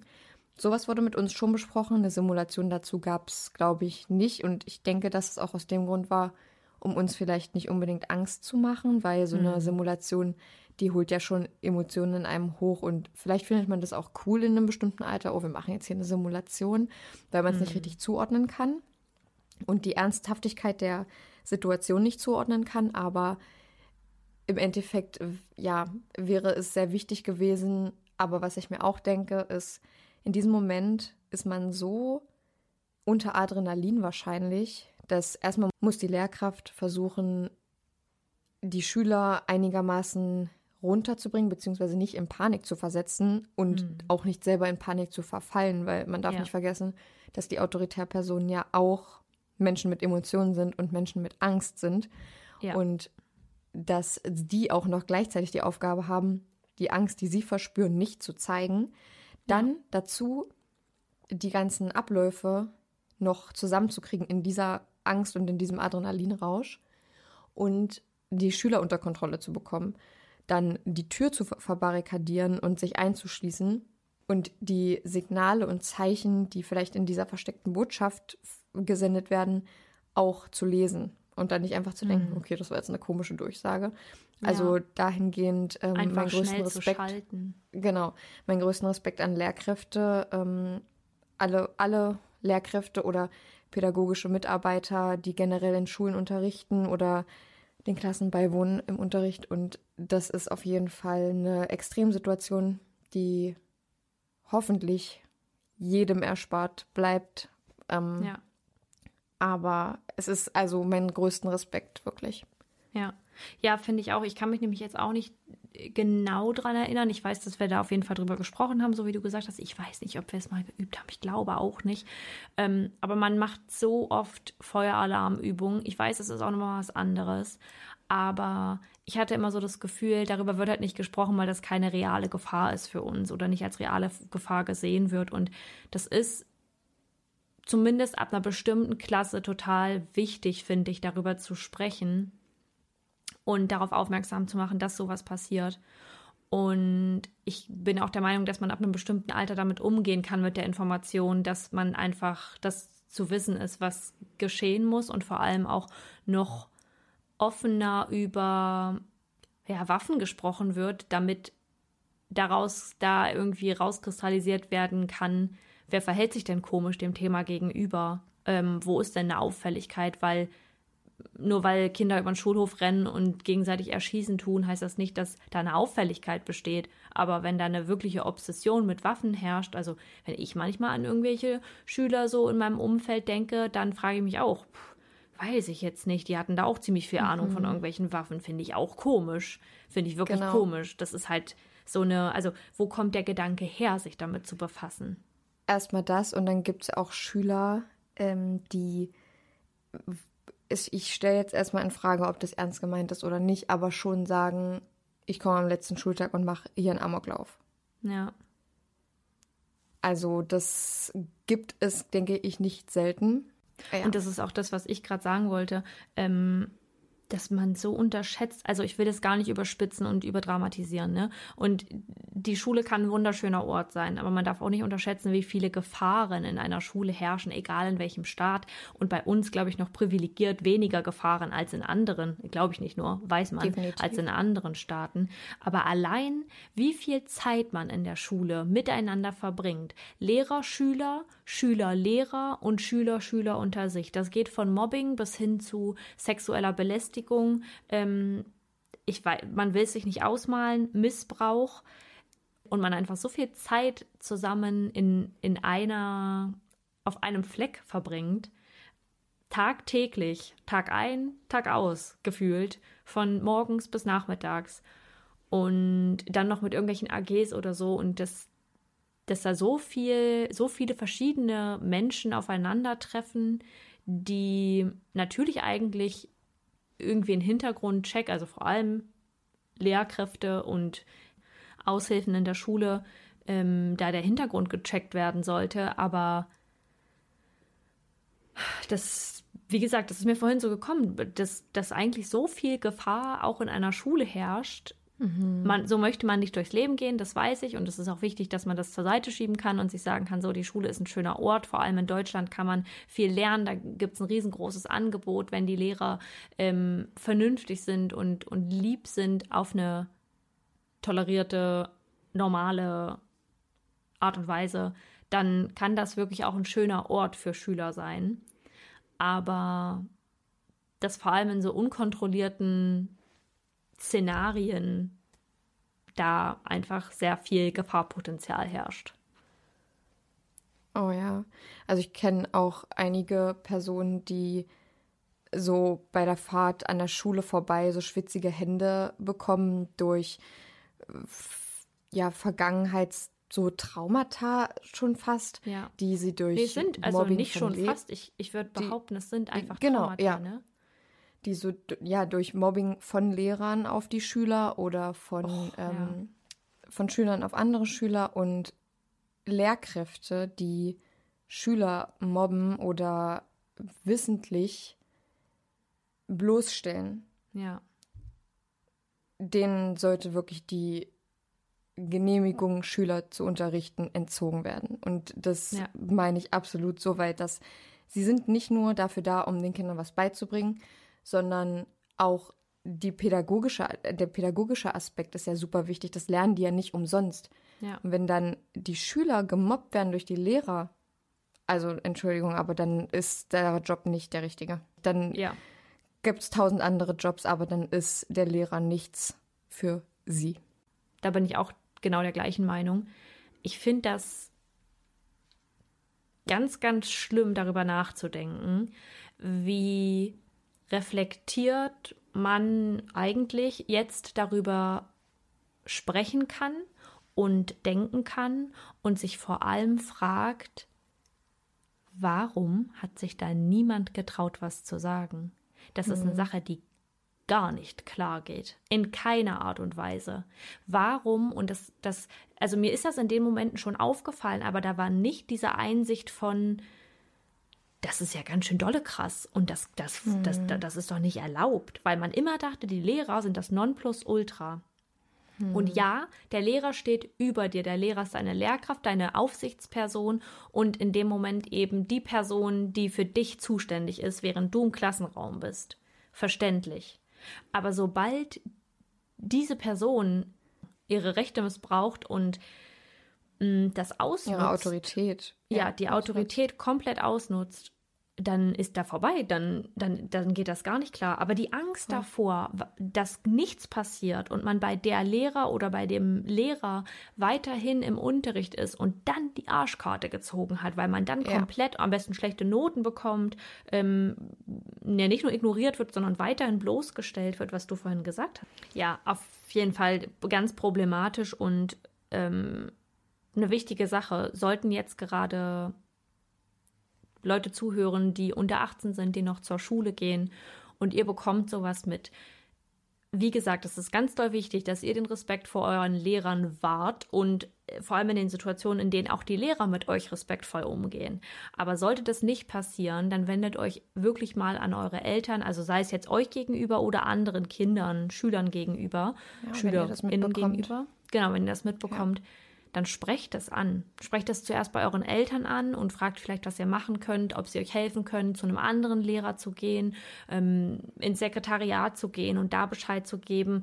Vertrauenslehrer. Euch, Vertrauenslehrer. Und wenn ihr euch gar nicht traut, dann schreibt einen Brief und schmeißt den in der Schule in den Briefkasten. Ja, ein anonym vielleicht sogar. Genau, ja, genau.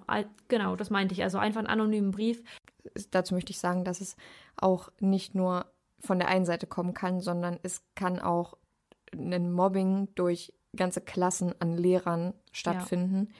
Das finde ich auch nochmal eine ganz andere Sache, weil die Lehrkraft kann sich in diesem Moment, ist halt auf sich allein gestellt. Die Schüler sind eine, eine Masse an Menschen und die Lehrkräfte sind eine einzelne Person, die können sich meistens höchstens mit Kollegen austauschen, die nicht das gleiche Problem haben wie sie oder ja. weil es sehr, sehr selten tatsächlich vorkommt. Aber ich kann mich in meiner, also in unserer Schulzeit auch an eine Situation erinnern, in der das mal so war und das ähm, ja ist auch natürlich richtig schlimm. Das wollte ich nur nicht vergessen anzumerken, weil in ja. diese Richtung kann es natürlich auch gehen. Total, total. Und das, ja, ist, wie Janor sagt, einfach wichtig im Hinterkopf zu behalten. Wie gesagt, oh ja. setzt euch für andere ein und seid vielleicht schlauer, als es Vergangenheits-Saskia in dem Fall jetzt war und, und sagt etwas meldet euch bei irgendjemandem und sprecht darüber, dass das nicht geht und dass es wirklich nicht in Ordnung ist, sowas zu tun und sucht euch irgendwie Hilfe und andere Menschen, die euch zuhören in dem Fall. Genau. Ja. Ja, dann möchte ich mich äh, recht herzlich bedanken für den Fall, den du heute mitgebracht hast. Wir haben jetzt extrem lange darüber gesprochen. Ich weiß nicht, ob wir schon mal so lange über einen Fall noch gesprochen haben im Nachgang. Ja. Aber daran sieht man ja nur, wie wichtig das ist und wie viel es dazu zu sagen gibt. Aber vielen, vielen Dank auf jeden Fall, dass ähm, ja, wir die Grundlage jetzt hatten, darüber zu sprechen. Und dann würde ich jetzt sagen, machen wir mit dem zweiten Teil des Podcasts weiter und zwar mit unseren mörderisch guten Faves.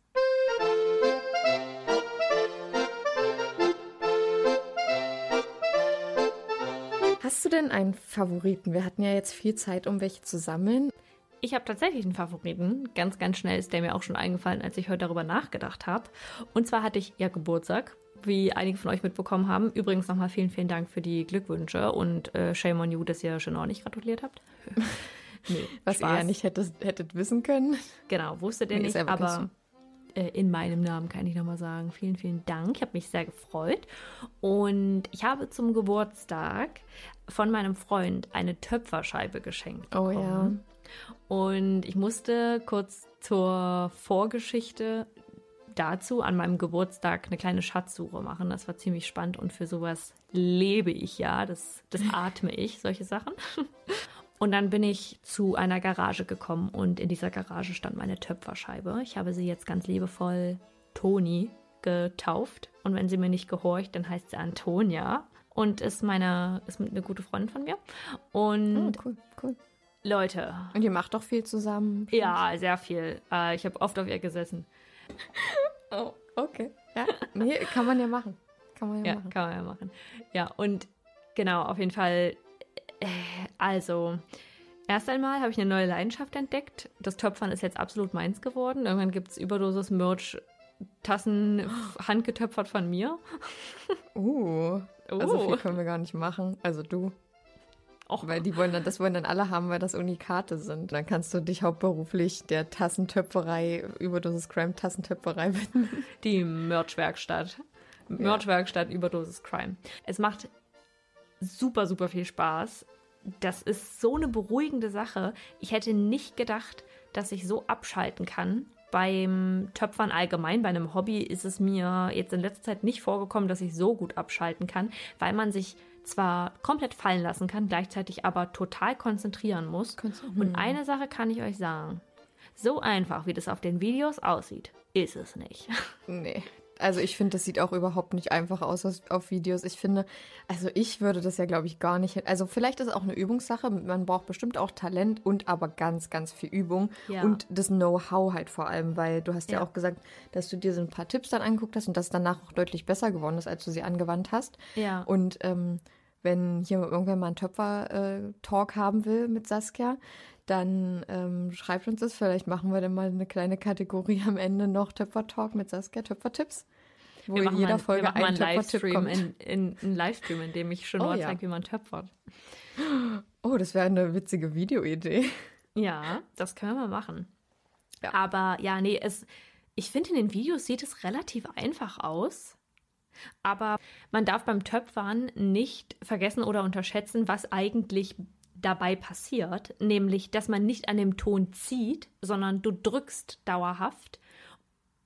Ja, du drückst dauerhaft und der Ton kann sich in keine andere Richtung bewegen als in diese Richtung. Deswegen verändert sich die Form. Wenn man also das Zentrieren am Anfang macht, damit der Ton sich in der Mitte von der Scheibe befindet, das machst du ja nicht einfach, dass du den, du haust den am, am Anfang drauf, aber das kannst du nie so mittig tun, dass das irgendwie, dass es, dass es nicht anfängt zu schlackern und deswegen zentriert man und zieht den Ton, also ich sage jetzt ziehen, aber letztendlich ist es ein Drücken, aber man zieht den Ton erstmal nach oben in so einen Kegel und drückt ihn wieder runter zu einer Platte und zieht ihn wieder hoch und drückt ihn wieder runter. Ah, Dauerhaft ja. mit relativ viel Wasser, weil der Ton ja geschmeidig bleiben muss. Und man sehr nass arbeitet, auch nicht zu nass, um anzumerken. Ist auch ein großer Fehler von mir als Anfängerin. Und damit zentriert er sich alleine. Und man muss wirklich ganz die Hände ganz still halten. Also egal, was der Ton macht, du hast die Kontrolle über den Ton, nicht der Ton über mhm. dich. Und das habe ich am Anfang total unterschätzt. Und da ist so viel Kraft dahinter, egal, ähm, ob man jetzt mit einer kleinen Menge startet oder letztendlich, wenn man dann mit mehr hat, dann, dann muss so viel Kraft in den Arm stecken, dass die sich nicht mitbewegen, sondern der Ton sich dir beugt sozusagen und nach, mhm. nach deinen Händen geht und nicht du nach dem Ton. Aber es macht so viel Spaß. Es ist so cool. Es gibt super viel äh, Fail and Try, also dass man ganz, ganz viele Sachen, dass mir ganz viele Sachen einfach misslingen und ich dann nochmal von vorne starten muss. Learning Aber, by doing. Ja, le absolutes Learning by doing. Ich mache auch bald noch einen Töpferkurs und ich habe mir vielleicht gestern eine Töpferscheibe für die Wohnung bestellt. Ich habe mir tatsächlich noch ähm, eine günstige bei Amazon bestellt, weil ich gesagt habe, ich will nicht so lange warten. Auf der kann man nicht so große Sachen töpfern, ähm, also so schwere Sachen, aber für die Übung und für die kleinen Sachen ist es super. Dann kann ich die großen Sachen bei meinen Eltern machen. Da, wo sie jetzt gerade steht, ist halt ein riesengroßer alter Töpferstuhl. Und Sieht ja cool aus. Genau, also ich kann euch mal, wollen wir mal anfangen, wieder unsere Faves zu posten jetzt in Staffel 3? Ja, ja wir können es gerne anfangen, aber wir, wir, wir versuchen mal ein bisschen wieder aktiv zu sein. Gut, dass der Einwand auch von dir kam. ähm, ich werde das jetzt rausschneiden hier und dann mir ordentlich ablegen, um Saskia das nochmal, dass ich schicke dir jetzt immer diese kleine äh, Sequenz, wo du das sagst, jede Woche, also jedes Mal, wenn du einen Favoriten posten musst, okay? Und dann ist Saskia wieder genervt. Kann ich das nicht irgendwie als Klingelton nur freitags einstellen? Oh, das wäre natürlich mega gut. Dass ich, dass ähm, ich mir selbst dann sage, wollen wir eigentlich mal wieder anfangen, die Favoriten zu posten? Ja, vielleicht kriegt ihr unsere Favoriten jetzt auch wieder als Posts. Ich würde euch nur sagen, wenn ihr das mal machen wollt, macht einen Töpferkurs. Also wenn ihr so kreative Mäuse seid, die da das Gefühl haben, sie haben so slightly Lust drauf, macht einen Töpferkurs. Ja, ich glaube, selbst beibringen könnte echt ziemlich lang, äh, langwieriger Prozess und anstrengend werden wahrscheinlich. Nee, vor allem teuer. Also so eine Töpferscheibe, oh. gut, die, die ich mir jetzt geholt habe, die geht. Die lag bei 150 Euro. Das ist wirklich dolle günstig. Das ist wirklich dolle günstig für eine Töpferscheibe. Die großen, guten Töpferscheiben, die fangen bei 700 Euro an. Okay. Ja, das war mein Töpfertalk. Was ist denn dein Favorit? Cool. Ja, also ich habe natürlich auch tausende Favoriten von meinem Ey, Geburtstag. Auf, aber du. ich könnte, ja, ich könnte euch jetzt bestimmt fünf Vasen nennen, die ich bekommen habe, weil ich mir dieses Jahr so viele Vasen gewünscht habe. Ähm, aber ich fange einfach mal mit dem ersten an. Das ist ein Geschenk von Saskia und ähm, unserer gemeinsamen Freundin, beziehungsweise es sind zwei Sachen. Ja, die haben mir zwei Sachen geschenkt, die beiden. Oder sogar noch ein paar Kleinigkeiten dazu, weil die einfach super cute sind, die beiden. Ähm, ich habe eine lang ersehnte Daunendecke bekommen. Ich äh, habe nämlich nur, ich kann nicht mal beschreiben, was ich für Decken habe. So, also ich, nee, ich kann, also es sind relativ dünne, normale Stoffdecken. Also ich habe das Gefühl, jeder schläft mit so einer Down ähm, Knautschi-Decke, sage ich immer, so die man so schön so ja so zusammendrücken kann und die halt so fluffig ist. Und ich habe halt ganz normale Decken. Also ich weiß nicht, manchmal denke ich, ich bin die Einzige, die sowas hat. Und ähm, da habe ich mich extrem drüber gefreut, weil ich mir schon so lange eine wünsche und ich irgendwie kauft man sich das nicht selber, weil man hat ja eine Decke.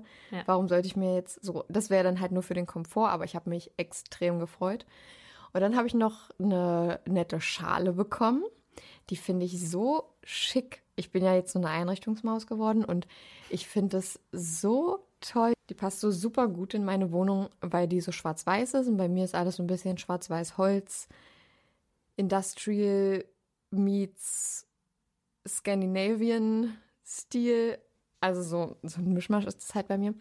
Aber ich finde die beiden Sachen einfach total toll. Ich, ach nee, also ich habe einfach super tolle Sachen ähm, die letzte Zeit so bekommen, habe mir auch viel gewünscht dieses Mal. Deswegen habe ich diesmal relativ wenig so Gutscheine bekommen oder Sachen, wo man sich so denkt, mm, okay. Ja, Ja, aber ist doch voll danke. schön, wenn, wenn du wenigstens die Sachen Ja. bekommen hast, die du dir auch gewünscht hast. Ja, voll. Ich habe mir auch ähm, ein Zeitschriftenabo gewünscht für die Stern Crime. Das habe ich auch bekommen. Das geht jetzt ein Jahr, da freue ich mich auch mega. Grüße Ähm, gehen raus. Grüße gehen raus. Ich wollte kurz äh, noch was fragen. Okay, ja. Wie es sich eigentlich in deiner Bettdecke geschlafen hat. Ich hatte noch keine Zeit, sie zu beziehen, Oh, weil ich, ähm, ich komme höchstpersönlich bei dir vorbei und wechsle Nee, weil ich wollte Bettwäsche. die, ich wollte die erst ähm, neu beziehen, wenn ich die Bettwäsche neu bezogen habe und ich habe die kurz vor meinem Geburtstag erst bezogen und jetzt ist es erst ein Nee, wär paar auch Tage nee. Pi mal Daumen Ja, nach meinem nee, Geburtstag. wäre nicht ökologisch gedacht, das jetzt zu waschen, oder das, das geht gar genau, nicht. das dachte ich mir auch. Und ähm, deswegen, ja, also total super. Nee, finde ich super, also toll. Ja, Trockentonerlebnis. So, Trockentonerlebnis war für mich eine sehr entspannende Sache. Und Genor hat auch behauptet, für sie wäre das super entspannt. Sie hat gesagt, ach, finde ich total meditativ. Ja, sitzen wir da Ja, doch, mit schon. unserer gemeinsamen Freundin. Und Genor hat eigentlich die ganze Zeit nur gesagt, oh, das geht ja nicht. Also, oh, nee, Aber was das- ist das, denn hier? Kann Nee, das- das nee, ihr macht Problem euch nur mir- drüber lustig. Ja, ja, das Problem ist bei mir, ich werde dann so atterig, aber so aus, also schon aus Spaß. So, ich bin, ich, bin nicht wirklich frustriert, weil dann lasse ich Ja. es halt einfach so. Aber ähm, die beiden haben sich total in meiner Auffassung über mich lustig gemacht. Und es sieht nicht schlecht aus, ich kann euch das mal zeigen. Ich habe für meine Gäste einen Aschenbecher gebaut und getöpfert. Ge Baut. Ich gebaut. habe ein, Ta ein Taschenmesser. Ich habe einen Aschenbecher gebaut. Genau, ja, und äh, der sieht auch, also mittlerweile sieht der echt cool aus. Ich habe ein paar Mal Hilfe gebraucht, das stimmt. Ähm, also so ein paar Mal Formhilfe und von Saskia dann ähm, auch noch ein bisschen von, vom Anmalen her ein bisschen Hilfe. Aber ich finde eigentlich habe ich es generell ganz gut gemacht. Der ist schön rund geworden. Ganz schön viel Töpfer-Talk hier heute. Ähm, aber ja, das hat, also es hat mir schon Spaß gemacht, aber ich dachte mir auch immer, es hat mich schon genervt, dass es nicht so geklappt hat, wie ich das will. Und vielleicht habe ich es dafür aber auch zu selten gemacht. Ja, seitdem ich richtigen Töpferton bei mir zu Hause habe, werde ich nichts mehr mit. Ja, ist man das kann nicht gut für dich? Ja, das stimmt. Das und genug. vor allem kann man ja mit, mit Töpferton auch frei arbeiten. Un, unabhängig von der Töpferscheibe. Das heißt, ich könnte genau die gleichen Sachen machen, nur kann sie brennen lassen und dann auch noch abwaschen und Wasser aussetzen und eine Glasur draufhauen, Aber- die Lebensmittel echt ist. Ich werde für uns alle einfach Tassen machen. Ich werde so viele Tassen machen. Ich habe schon eine Tasse in Auftrag gegeben bei Saskia, weil sie hat schon, also da, ich habe die gesehen, fand die direkt gut. Die war ein bisschen zu klein für meinen Geschmack, weil ich trinke gerne viel Tee. Ähm, und dann müsste ich mir bestimmt drei machen.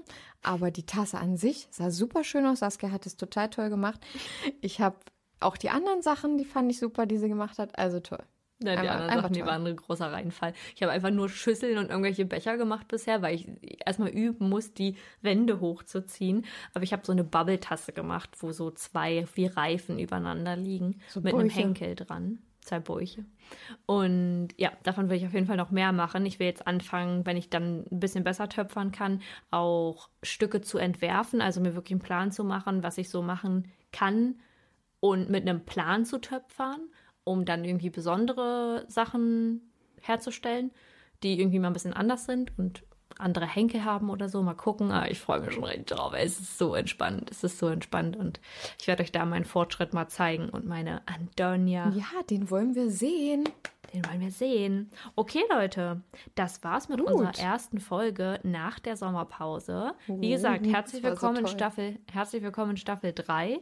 Und Yes. wir freuen uns, dass ihr wieder dabei wart. Wenn ihr das erste Mal dabei wart, hoffen wir natürlich, dass es euch gefallen hat und ihr jetzt Lust auf mehr habt und alle Folgen danach noch hört. Hoffentlich habt ihr nicht in Folge 1 angefangen. Aber da gibt es ja auch einen kleinen Disclaimer. Da gibt es einen Disclaimer vor. Ja. Und dann wünschen wir euch eine wunderschöne Woche, wunderschöne zwei Wochen. Und ja, passt auf euch auf. Wir freuen uns, dann euch äh, übernächste Woche wieder begrüßen Wieder zu zu dürfen, hören. Wieder zu hören. Hier bei uns im Podcast am Lautsprecher. Und Bei Überdosis Crime. bei Überdosis Crime. Und da kommen wir nochmal zum Thema bei Instagram, bei überdosis.crime.podcast Mit UE. könnt ihr noch weitere Sachen und Informationen zum Fall sehen, Bilder dazu und unsere Stories mal angucken. Wir wollen in Staffel 3 auf jeden Fall ein bisschen aktiver werden und Yes. wollen auch einen kleinen neuen Look für unseren Instagram-Account schaffen. Das heißt, huscht da mal rüber und, und folgt uns mal. Huscht, huscht mal, hüpft da, da ganz schnell mal rüber. Der Link ist in der Episodenbeschreibung. Und Ja. ja, wir freuen uns, dass ihr dabei wart. Vielen, vielen Dank fürs Zuhören. Passt auf euch auf, habe ich schon mal gesagt, aber ist auch egal, ist ja auch wichtig. Ja, und doppelt hält besser. doppelt hält besser. Und schon nur als abschließende Worte. Seid immer nett zu anderen. Das ist extrem wichtig. Ganz genau. Wir hören uns. Tschüss, Leute. Ciao. Es ist richtig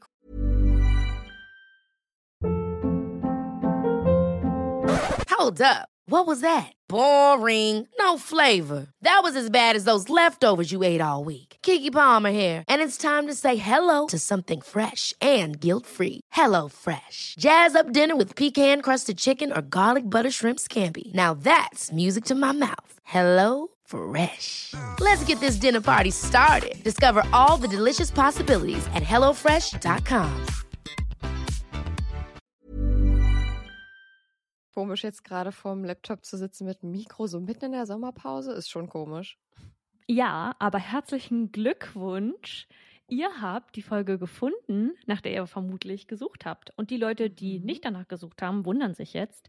Wir haben in unserer Sommerpause, ich weiß nicht, wie lange dieser Fall jetzt hier online bleiben wird, 2023 können wir so sagen, ähm, einen extra Fall hinzugefügt. Und die ersten drei Leute, die ihn finden unter all unseren bisher über 70 Folgen, bekommen einen Merch-Pulli von uns geschenkt. Und vermutlich haben einige von euch sehr fleißig gesucht, hoffentlich. Mhm. Und solltet ihr die Folge jetzt gefunden haben, ab in unsere DMs bei Instagram, schickt uns einen Screenshot der Folge und zeigt uns, welche, in welcher Folge wir den Fall versteckt haben. Und dann bekommt ihr, wenn ihr einer der ersten drei Personen wart, ganz bald schon euren Pulli. Alles weitere besprechen wir dann nämlich mit euch in den DMs. Ja, und damit kommen wir jetzt auch zu dem Fall, den wir beide ausgearbeitet haben. Der wird nämlich dieses Mal auch von uns beiden gelesen. Also wünschen wir euch ganz viel Spaß bei einem extra Fall. Also, wenn ihr die ersten drei seid und Glück habt, dann habt ihr einmal den Fall und vielleicht einen schönen Pullover. Aber ihr müsst schnell sein. Deshalb viel Spaß jetzt erstmal und dann schickt uns aber so schnell ihr könnt den Screenshot in unsere DMs, weil ich glaube, das könnte schnell weg sein. Und jetzt Ganz geht's genau. los.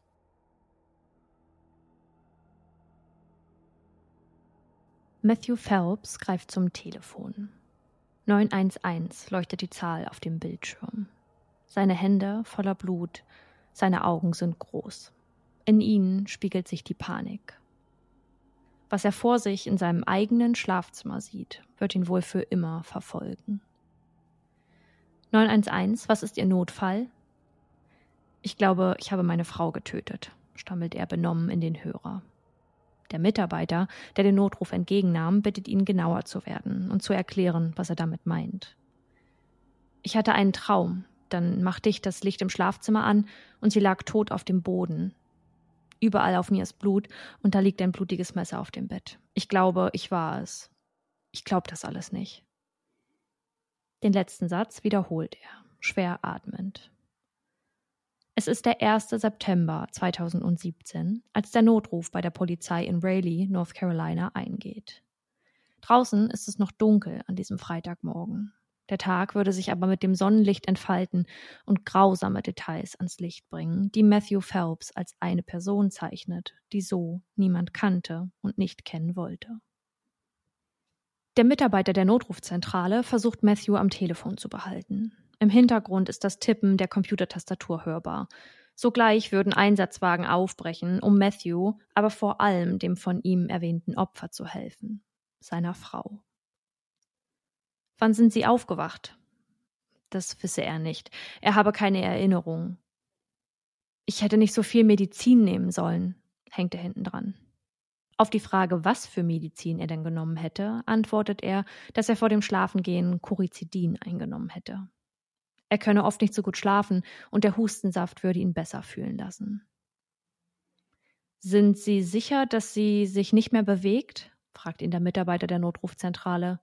Ich weiß es nicht. Ich habe zu viel Angst nachzusehen und näher ranzugehen. Ich habe zu viel Angst.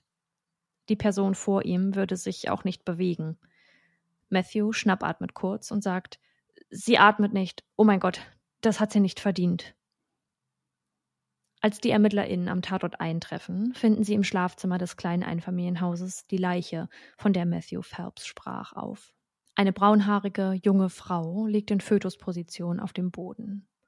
Ihre Knie sind an den Oberkörper gezogen. Ihre Hände griffen in ihr Haar. Hatte sie scheinbar versucht, ihren Kopf und ihren Oberkörper zu schützen. Tatsächlich ist dies ein natürlicher Reflex des Menschen, den er nicht kontrollieren kann.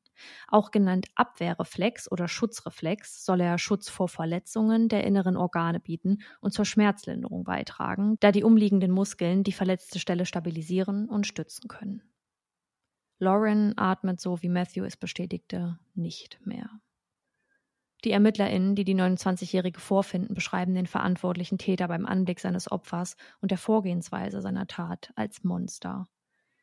Wie die Autopsie ergibt, wurde Lauren mit 123 Stichwunden und Schnitten, unter anderem 24 Stichwunden an den Kopf und Hals, 13 in die Bauchregion und 16 in den rechten Arm, von denen einige mehr als 10 Zentimeter tief sitzen, mit einem spitzen und scharfen Gegenstand auf brutalste Weise erstochen und das Leben in ihr ausgelöscht.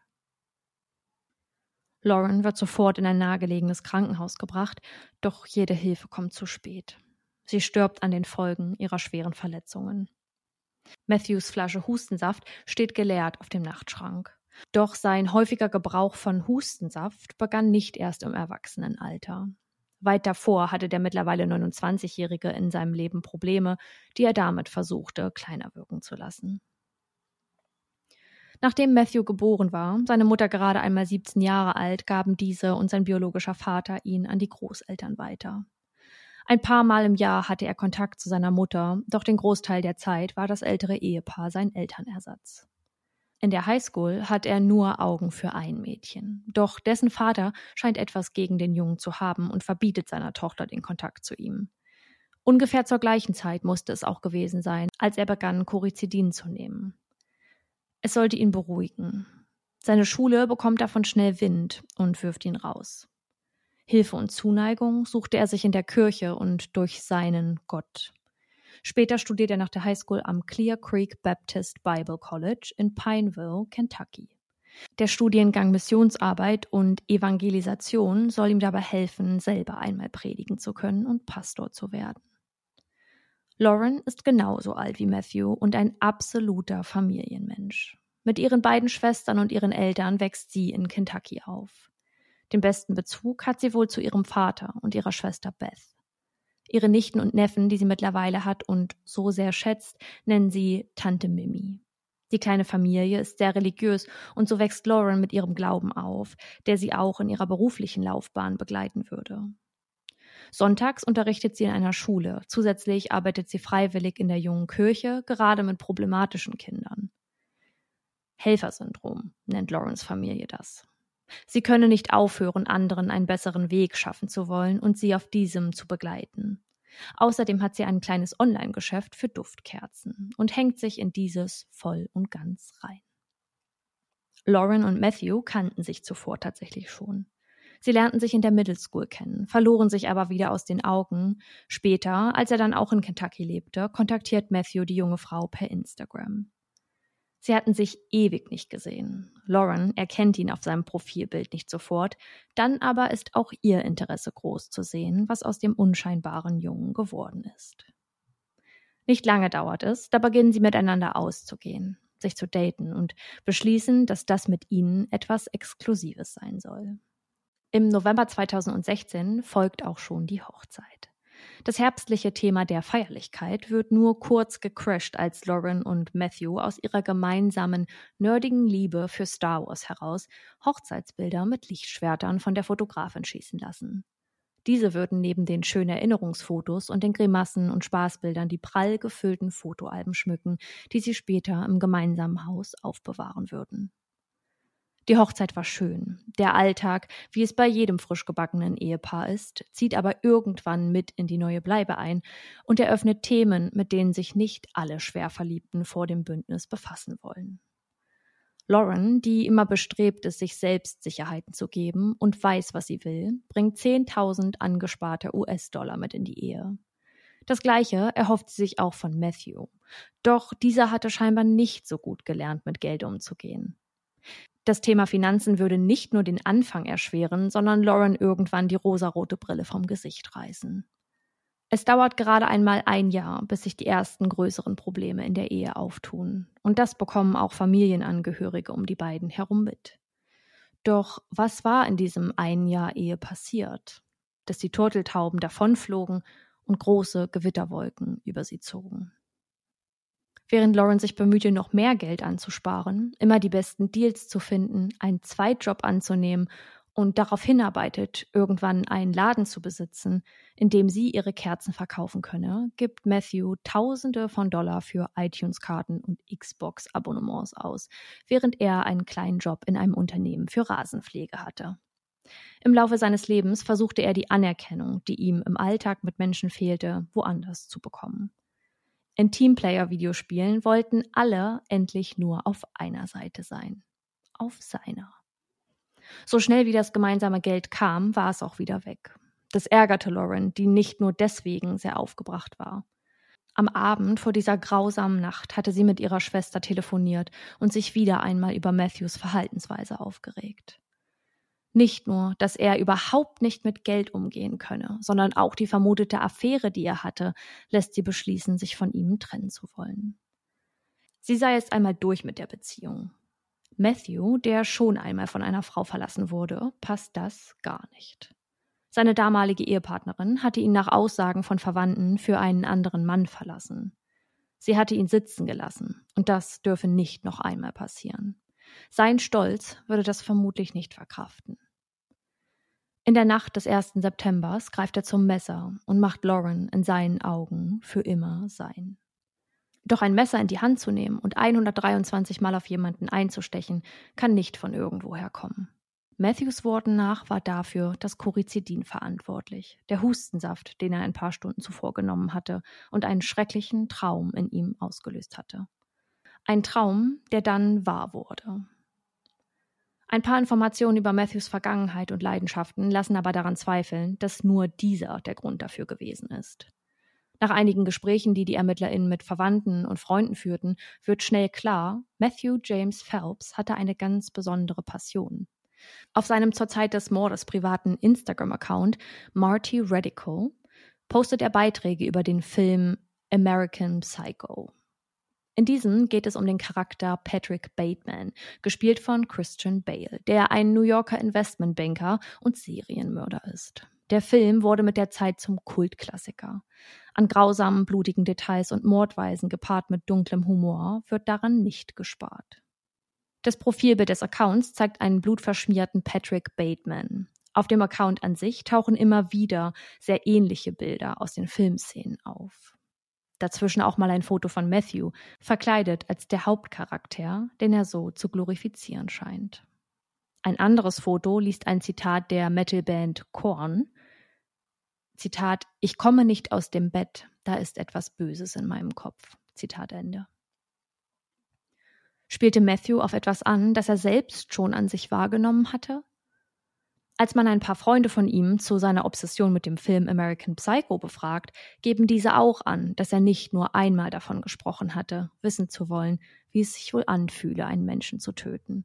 Als er zu dem von ihm ausgeübten Mord befragt wird, wirkt er den ErmittlerInnen nach emotionslos und kalt, vergoss keine einzige echte Träne.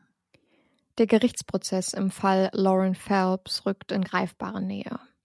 Am 5. Oktober 2018 plädiert Matthew zuerst nicht schuldig, seine Ehefrau getötet zu haben.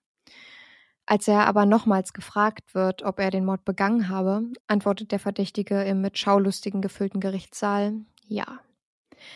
Während des Prozesses bestätigt sich die Annahme, die zunächst nicht allen klar war. Matthew hatte vor Absetzen des Notrufes versucht, das Blut um Lawrence Körper herum aufzuwischen und sich selbst zu säubern.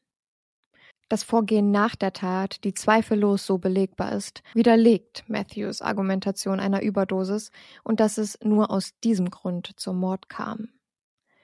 Zum Gerichtsprozess erscheinen mehr als 50 Leute, die in Erinnerung an Lauren Buttons mit einem Foto dieser auf ihrer Kleidung meist genau über dem Herzen tragen. Darunter der Hashtag Lawrence Light, ein Licht für Lauren. Lawrence Familie, die den Prozess mit Schmerz verfolgt, hatte schon eine Weile vor der Tat bemerkt, dass sich Matthews Charakter verändert habe und hatten ihm eine Therapie zu diesem Zeitpunkt ans Herz gelegt. Dass sich diese Veränderung seines Wesens so folgenschwer entwickeln würde, war ihnen ganz und gar nicht klar. Im Prozess wird der Bluttest herangezogen, der mit Matthew nach der Tat durchgeführt wurde.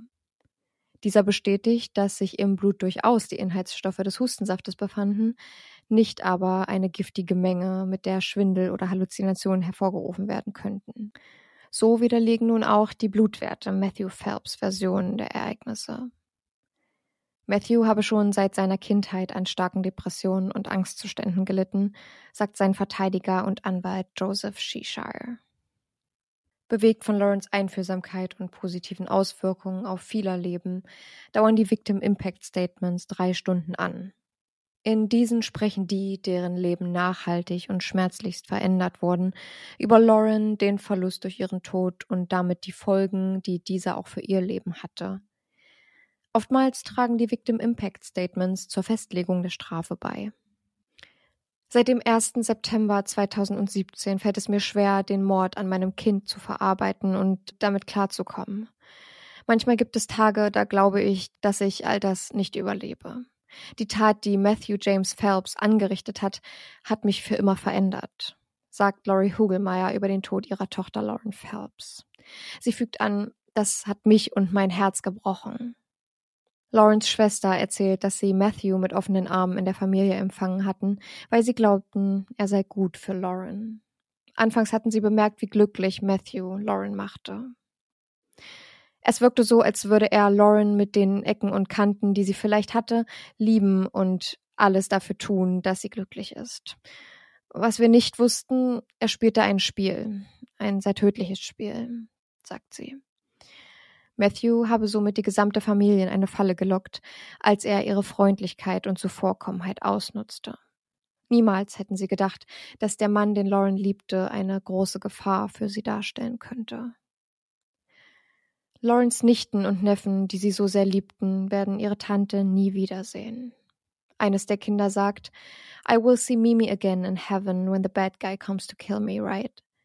Zu Deutsch, ich werde Mimi wiedersehen im Himmel, wenn der böse Mann kommt und mich auch tötet, oder? Die Eltern fühlten sich gezwungen, den Kindern die Tat zu erklären, damit sie nicht in Angst leben müssten, dass ihnen so etwas auch widerfahren kann. Matthew selbst sagt über seine Tat, ich fühle mich wie ein Monster, einer der Elenden, ein Teil der Dunkelheit, über die wir nicht sprechen. Diese Dunkelheit verschlang mich, bis ich für den Weg, den ich eingeschlagen hatte, blind war und taub für meine eigenen Hilfeschreie. Es tut mir leid, dass ich Lawrence Leben genommen habe. Es war eine sinnlose und gedankenlose Tat und ich bereue jeden Schritt, der mich in diese Richtung geführt hat. Ich betrachte mein eigenes Leben als nichts angesichts der Tragödie, die auf meinem Gewissen lastet und auf dem Herzen so vieler Menschen in diesem Raum heute.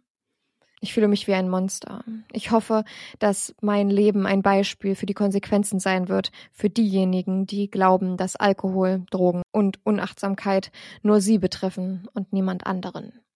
Er schaut zu Lawrence Familie. Ich hoffe, sie werden beginnen zu sehen, dass ich hier alles tue, um ihnen zu zeigen, wie leid es mir tut. Lawrence Familie glaubt, dass Matthew den Helferkomplex, den Lauren hatte, ausnutzte und sich verletzlich zeigte.